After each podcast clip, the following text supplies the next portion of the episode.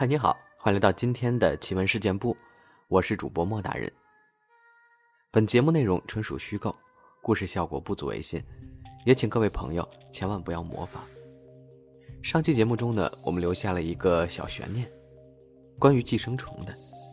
孩子身体中呢有两个虫子，需要用带砒霜的肉丸喂下去，才能除到这两个虫子。究竟能不能成功呢？我们今天呢，继续分享这个故事。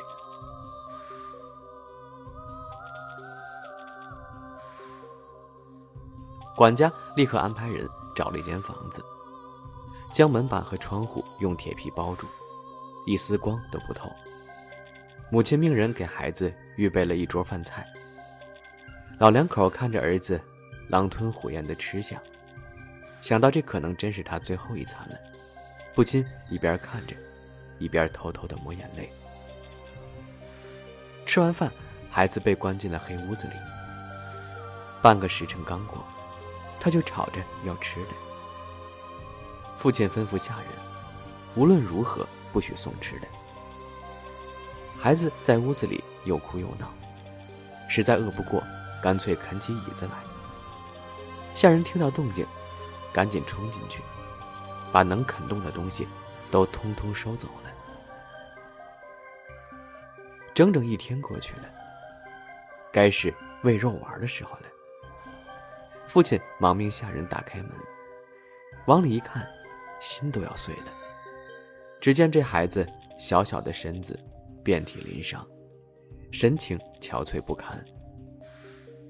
他握着肉丸，在儿子身边徘徊了半天，最后一下狠心，将包着毒药的肉丸送到了儿子的嘴里。儿子一见肉丸，眼中马上放出光来，一口吞了下去。吃完后还眼巴巴的望着，希望有别的吃的。父亲盯着儿子看了许久，一咬牙，一跺脚，出了房门，命人立即将门关闭。他怕自己再看下去，也要坚持不住了，心说：只要三天。三天过后，我儿子就会好的。一喂下肉丸子，孩子就开始腹痛难忍，好似发疯了一般，在屋内摔打东西，还不停的叫嚷。父母听着心疼，但也没有其他的办法，只得把孩子关在屋子里，不理会他。这样连过两天，第三天。孩子的叫嚷声突然消失了，父母大惊，跑到门口询问。只听孩子虚弱的答：“饿。”听得心里不是滋味。此时爱子心切，父亲早把道士的话忘得一干二净了。看着气若游丝的儿子，他马上命人准备吃的。一见到饭菜，儿子眼中有了一丝光彩。吃了一口，马上精神了许多。不一会儿，一桌子饭菜都被吃光了。结果隔天早上，父母再去看孩子时，发现那孩子双眼发红，七窍流血，已经断气儿了。父母心痛之余，带着孩子的尸体，把道士搞到县衙，说这道士害死了他们家孩子。道士喊冤。说孩子肚子里真的有虫。县令听了也认为这道士满口胡言，便问他有何证据。道士说：“就在这孩子肚子里。如果能证明有虫，就要还他清白。”县令同意了，于是道士拿出了一把匕首，在孩子的喉咙上竖向切开，霎时钻出来一青一红两个虫子的头。父母一看，眼前一黑，大呼后悔。道士解释道：“虫子还没有被毒死时，给他吃了东西，他就会把身体中的毒药排出去，进入孩子体内，孩子就被毒死了。”这故事让我想起我小时候听过的一个类似的故事，也是一个人家中呢有一位亲人，总是消瘦、病怏怏的状态，去找一位大中医看。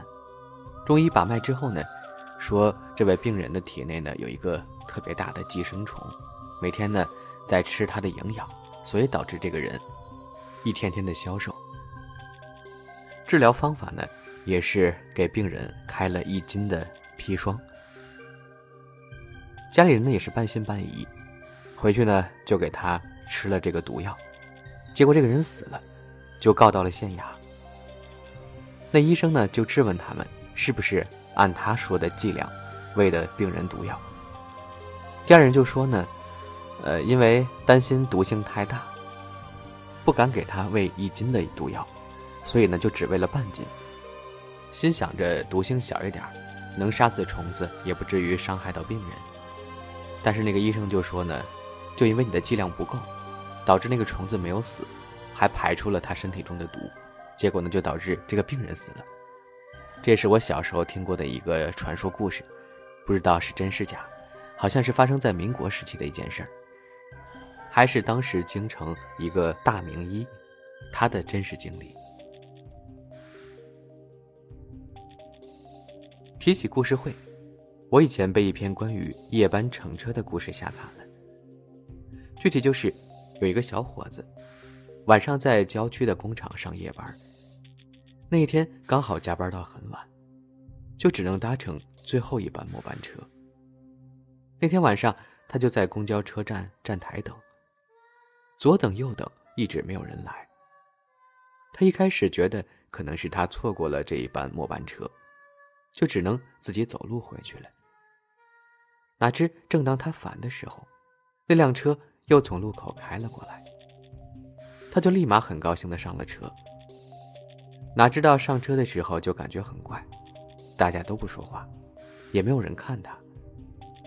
他一开始很犹豫，司机就开始骂他了，大概意思就是，说你爱上不上，不上就快滚。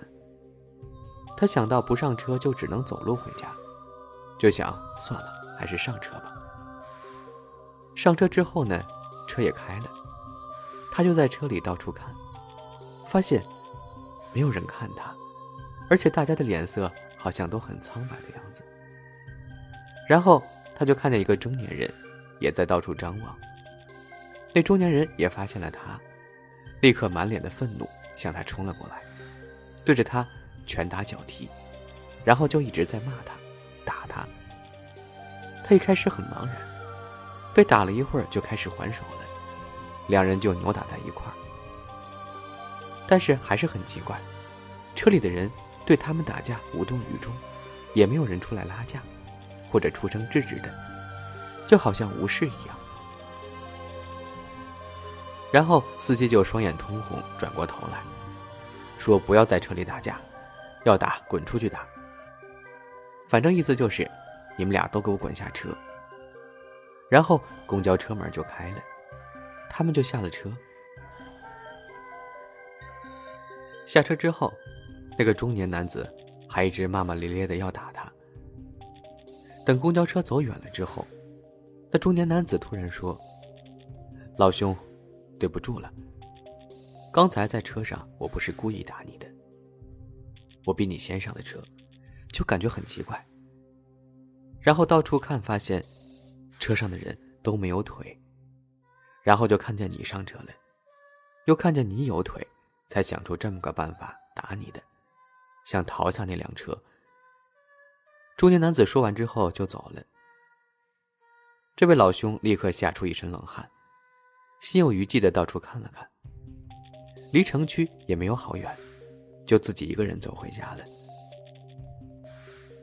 回到家中，打开电视，电视上正在报道，就是他晚上刚刚乘坐的那辆车，在开到最后一班末班车过桥时，司机连人带车冲入了河里。看完之后，给我吓的童年阴影，记得贼清楚，现在想起来都觉得很恐怖。之后经常买故事会。想找到同类型那么印象深刻的故事，都没有这篇故事对我的冲击感大。我已经忘了叫什么名字，但是故事情节倒是记得很清楚。我想听到这儿，大家可能会吐槽了，这个故事好老套。我记得我最早听的故事版本就是关于北京某某路公交车的一个灵异事件。不过故事中呢，打他的呢是一个老太太。最后呢，车被发现的是在密云水库。当然也听过各地的版本啊，很多地方都把这个故事套在了自己当地，作为一个当地的传说在传播。没想到还上过故事会啊！天青色等烟雨，他说记得是上小学的时候，语文老师喜欢看故事会，念了这样一个故事给我们听，当时印象很深，凭着印象找到了这个故事。从前有个地方叫做塞南湖，湖畔有两兄弟相依为命。哥哥爱看三国，凡事都讲计谋；弟弟爱看西游，逢人都讲忍让。哥哥劝弟弟改读三国，弟弟劝哥哥改读西游，但谁都不听谁的劝。有一天，天气阴转遇雨了。天气转阴，欲下雨了。哥哥对弟弟说：“家中的干货没东西收拾，你到街上去买个瓷缸来吧。”弟弟说：“好。”哥哥就拿了钱给弟弟。出门时又递了一把雨伞给他。弟弟出门往街上走，到了一个叫做杨四桥的地方，看到一个瞎子站在双目拼拢的桥边，总是唉声喊叫。哪个做做好事儿，牵我过桥去吧。弟弟便立即把伞把递给了瞎子，说：“我牵你过去吧。”瞎子由弟弟牵着过了桥后，却紧捏着伞把不放手。弟弟说：“桥已过了，你放手吧。”瞎子却说：“桥已过了，是你要放手啊。”弟弟说：“伞是我的呀，怎么要我放手呢？”瞎子也说：“伞是我的呀，怎么要我放手呢？”这时正好有几个过路的人来，弟弟就把事情说给他们听，请他们评个理。瞎子也按他的说法把事儿跟他们说了，请他们评判。过路人又没看到那一幕，不知谁是谁非，就说：“你们都说伞是自己的，有什么记号或证据吗？”弟弟说。伞是在街上买的普通伞，哪来的什么记号和证据？瞎子在弟弟牵他过桥时，就将伞骨数过了。过路的人拿着一数，自然是十六根，和瞎子说的数一模一样。于是路人们都说这伞是瞎子的。弟弟知道再怎么说也没用，就忍让了吧。走到街口处，一个叫……烤棚坪的地方，看到一家面馆，就进去吃面。刚一坐到桌边，身后就跟进一个人来，坐在他的旁边。面馆老板就问弟弟吃什么面，弟弟说就吃碗光头面吧。问后面那人是什么面，那人说来碗牛肉面，再加两个鸡蛋，要快。老板先下了牛肉鸡蛋面来端给那人，然后再去下弟弟要的光头面。怎么不按先来后到呢？但弟弟立即想到那人说要快，肯定有急事儿，也不计较。那人吃得快，吃完后看着面馆老板，向弟弟撅撅嘴。老板看了一眼弟弟，点点头。弟弟不知是什么意思，也不去理会。不料吃完面付钱时，老板却将那人的面记到了弟弟头上。弟弟说。那人吃面怎么要我付钱？老板说他不是跟你一块儿的吗？他走时，当你的面示意要你付钱，你没反对呀。弟弟知道又说不清楚了，只好认了倒霉，付了钱再往瓷缸铺里走。瓷缸铺在正街上的下边桥边。这天守店的是老板的儿子，也许是嘴上无毛，做事不牢。也许是心中想着隔壁裁缝铺里的妹子，心不在焉。早上一来，搬瓷缸上架时，失手将一个瓷缸撞成两截。